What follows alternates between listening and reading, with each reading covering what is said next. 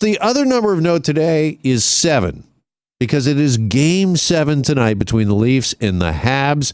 And by the way, another important number is 550, just breaking here this afternoon. That is the number of fans that will be allowed in the building tonight. 550 fully vaccinated frontline healthcare workers, heroes, will be at the Scotiabank uh, Arena tonight. Here's a Premier Ford earlier today on that. We were able to uh, work with the docs all weekend, right up to midnight last night and this morning. And uh, they gave us a choice either 550 or nothing. And I'll take the 550 because we appreciate all the frontline healthcare workers that are going to go into a, a, lottery system. And my only wish is I wish I could have 2,500, but uh, the doc said 550. We'll take that. All right, there's Premier Ford earlier, and joining us now is Rick Zamperin, our pal from uh, down the highway at 900 CHML. He joins us with a preview of tonight's Game 7 here on Global News Radio, 640 Toronto. Rick, good afternoon. Jeff, how are you? I'm good, thank you. A little anxious about the game tonight, but uh, pretty excited that we get to have some fans back in the stands, and it's just great. It's our healthcare heroes that are going in there. And we saw, of course, 2,500 in Montreal on the weekend. What sort of effect uh, do you think that had on the game Saturday? And do you think that this uh, 550 uh, might play some sort of role tonight?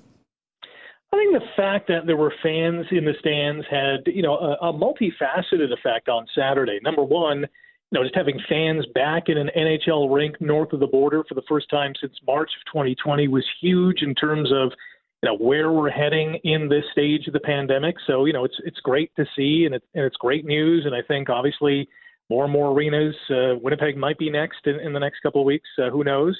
Um, but I think it is you know shows us that we've made some progress.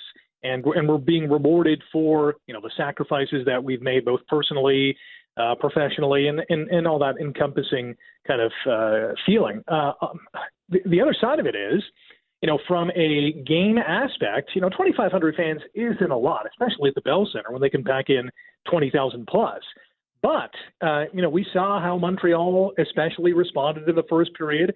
They were juiced, they were going, they were playing probably their best hockey of this series. And although they didn't score in that first period, it really set the tone. I think had the Leafs on their heels.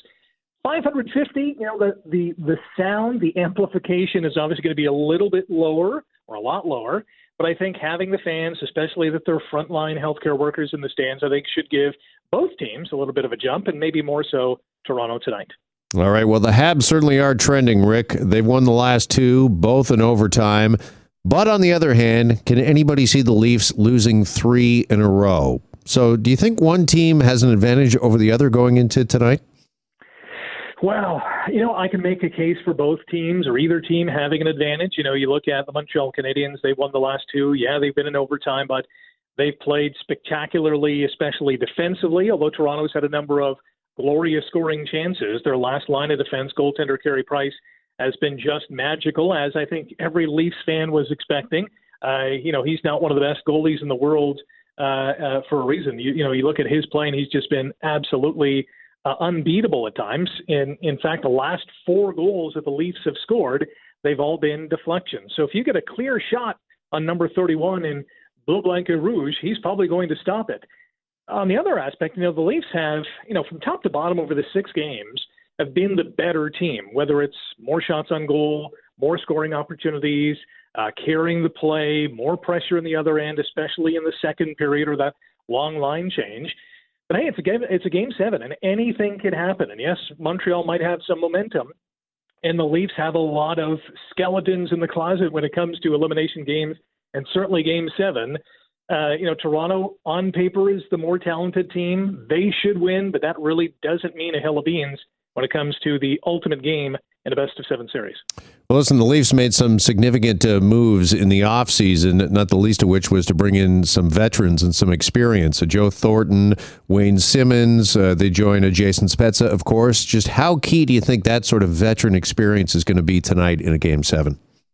Well, I mean, it should be huge. And, you know, those guys were, you know, important pieces of this puzzle uh, a team isn't made of one individual or even a couple of players. You need 20 guys going each and every night and a little bit extra when it comes to the dressing room talk and game prep and all that kind of stuff. So, you know, adding guys like Thornton and Simmonds and Zach Bogosian on the blue line, uh, this offseason. Uh, it may not translate into a bunch of points on the scoreboard, but they do other things to, you know, get their teammates prepared for a game.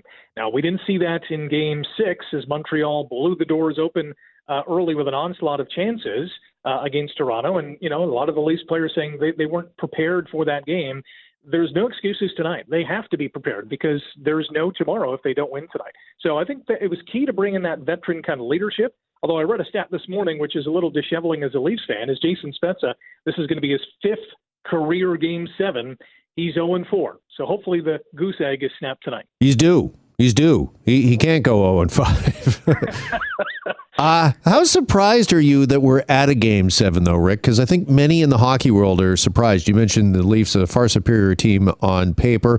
I think going into this uh, playoff series, a lot of people thought, I don't know, maybe the Leafs in five games might be a 4 1 series, that sort of thing. How shocked are you that we're here at game seven? I'm not too surprised that we're in a game seven. I'm, I am surprised at how we've gotten to this game seven. You know, being up three games to one, the Leafs really asserted themselves in games three and four. Uh, and I was expecting, okay, you know, the, the Leafs are clearly the superior team. They're showing it. They're flexing their muscle. Uh, they're they're they're much more physical than they've been in past years. Uh, they're finding the way offensively without having to rely on their biggest stars in Auston Matthews and Mitch Marner. You know, William Nylander has come alive in this series. Uh, Alex Kerfoot has probably played his best series in a Leafs uniform. Spezza scoring a number of goals. So I was thinking, okay, game five, they'll probably close it out. And if not, you know, they'll win game six. And I, I picked Leafs in six. So, you know, to add one more game isn't too shocking, but it's the way it's transpired. You thought the Leafs were in control, and we've, we've thought this in the past. But lo and behold, two overtime L's. And uh, here we are with a game seven. So, what are you watching for tonight? What is going to be the uh, key that's going to uh, sway the series one way or the other? Do you think it's Price versus Campbell, just whoever plays better in net, or is it, uh, you know, the old saying is your stars have to be your stars? If Matthews and Marner uh, show up, both have uh, big games uh, tonight. They've been a shutout the last couple of games by the Canadiens. If they have a great game, is that what you're looking for? Yeah, a handful of things have to go. I think either team's way. I think obviously you know, a good start. We didn't see that from the Maple Leafs in game six for sure. Or game five, they were kind of sluggish as well. So this team has to come out and, and not just come out for a couple of minutes. I mean, they have to, uh, you know, show that they are the not only the better team, but the more desperate team and the hungrier team and the one that wants it more. So whether that's going into the corners or creating offensive changes, chances or playing stout defense, they have to show the other team that listen, we're not going to cower away and uh, you know allow you to take this game seven. So I'm seeing I want to see a little more oomph to the Leafs game right out of the gate. Number two, yeah, Campbell has to play better than Price. And that's saying a lot because Jack Campbell has been really good in this series. And I think, yes, the stars have to be the stars. Matthews and Marner, in particular, they've accumulated eight total points, just one goal between them. Mitch Marner hasn't scored in 17 or 18 playoff games. But I think mm-hmm. most importantly, now that first goal is so huge, and the team that has scored first in this series has gone on to win each and every game. And if the Leafs can score first, they're allowed to, I think, not only relax but play more of their game. If the Habs score first, that's a huge boost of confidence for them and allows them to play how they want to play. So that first goal, whether it's in the first period, the third period, or maybe even overtime, is absolutely massive. You know, Rick, there's been a lot of talk about Marner and his lack of scoring in the playoffs. Yeah, 16, uh, 17 uh, games without a goal. Obviously, this uh, stretches back uh, several playoff series uh, now. With that big paycheck comes big expectations. Does he need to find the the net uh, tonight, the back of the net, or do you think that he brings a lot of other things other than just goal scoring to the team? He does bring a lot more than just goal scoring, and, and he's not the trigger man on the team or even on the line. That's Auston Matthews. But in saying that, It'd be great if he did score, but he does do a lot of other things. Penalty kill, although he had a horrible kill in the last game that led to a five on three and, and basically, uh, you know, Montreal's second goal. But Mitch Marner has to be that spark plug. He has to be that offensive creator. And uh, whether he has shied away from the physicality or is just not on his game, he's got to find that missing link tonight, and he's got to play his best game of the series. Otherwise, the Leafs might be looking at a longer than expected offseason. And having said that, and this is maybe a conversation for tomorrow or another day, but I'll ask it anyways.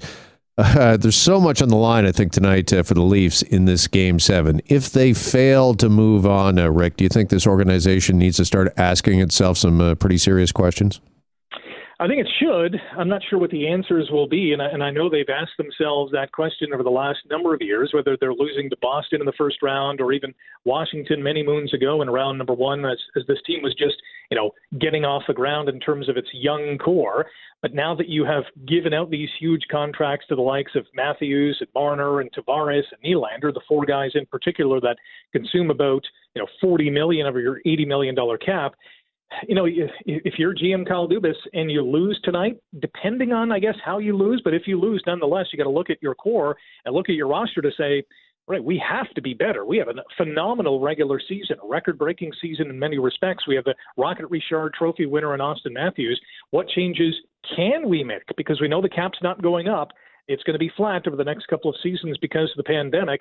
Uh, and it's not as easy as saying, hey, let's trade Mitch Marner. What are you going to get back? Uh, there's obviously a financial implication. Um, it's not like the uh, you know the 80s and early 90s when we didn't have a cap and you can trade guys left, right, and center. It's much harder to do so, and I'm not sure that Dubas has the stomach to do it. All right. Well, let's not get ahead of ourselves. There's still yeah. a game seven to be played uh, tonight. Uh, Rick, thanks for uh, setting the table for us here this afternoon, and enjoy the game tonight. You got it, and go Leafs, go! All right, Rick Zamperin with us from 900 CHML in Hamilton.